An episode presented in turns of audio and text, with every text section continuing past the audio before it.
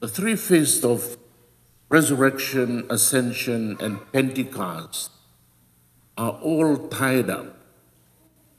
And they are very important feasts for us because Jesus, rising from the dead, spent 40 days visiting the disciples, encouraging them, trying to let them know that he has truly risen from the dead. And after 40 days, he said goodbye to them and ascended into heaven. But his ascension into heaven was not leaving them behind, was not abandoning his disciples. He told them, It is good that I go so that the Holy Spirit will come upon you. And when the Holy Spirit comes upon you, he will give you a double dose of the Spirit. So you will be more blessed with the Spirit of God in you because now you share in the divinity of God. We become the temple of God. We become the body of Christ. We become the church. And God is present in each one of us in our lives. That's the amazing thing about this. That Jesus does not just leave us and abandon us. No, he goes to sit with his Father, but to send the Holy Spirit to us. And that's why he talks about the, the, Acts of the Apostles, talks about the baptism that we receive. In our baptism is the being baptized by the Holy Spirit. We receive the gifts of the Holy Spirit. We receive, we have become children of God. We share in the divinity of Christ. So this is amazing. That means every word you say is good news.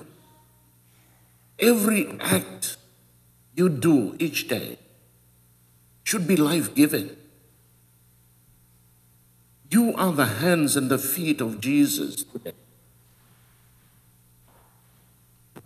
Last Thursday, we celebrated the Our Lady of Fatima, the three children. How many are six years old? Any six years old here? Eight year old? Ten year old? How old is it? Six. Six. These three kids at Fatima, one was nine, was one eight, one was six. And they were given this commission to go and pray the rosary. Go and spread the good news. Pray for the conversion of sinners, conversion of communist Russia. Spread this news. These three small kids, nine, eight, and six. You kids are all called to, spe- to do special things for God. Every word you speak should be a prayer to God. Pray the rosary. Pray the chaplet of divine mercy. Every word that we utter should be good news, should be life giving to your family, to your, fa- to your friends, to the people that you encounter. Every word you do, every good deed you do should help healing for the sick, help the poor, those in need. This is what is special about this feast that Jesus ascends to send us the Holy Spirit so that we can continue to do the work of Christ even more than what Christ has done in three years of his ministry.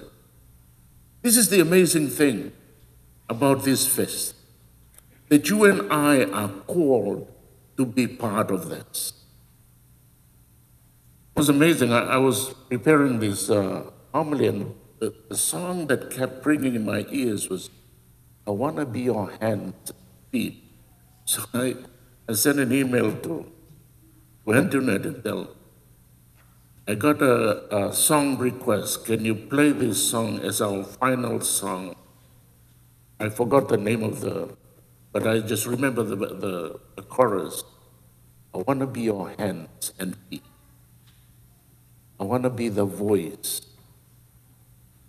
to speak. It's that's a message for you and I today. That this ascension, leading up to Pentecost, we share in the divinity of Christ. We are Jesus in the world today. When I first came, I, I received uh, a lot of Christmas cards, and one that stuck with me was this card that simply said, I am found in you. I am found in you. And this is the voice, this is the words of Jesus to each one of us. That in the world today, Jesus is found in you and me. So every word that we speak, every act that we do should witness the presence of Christ in our world. And if you can do that, change the world.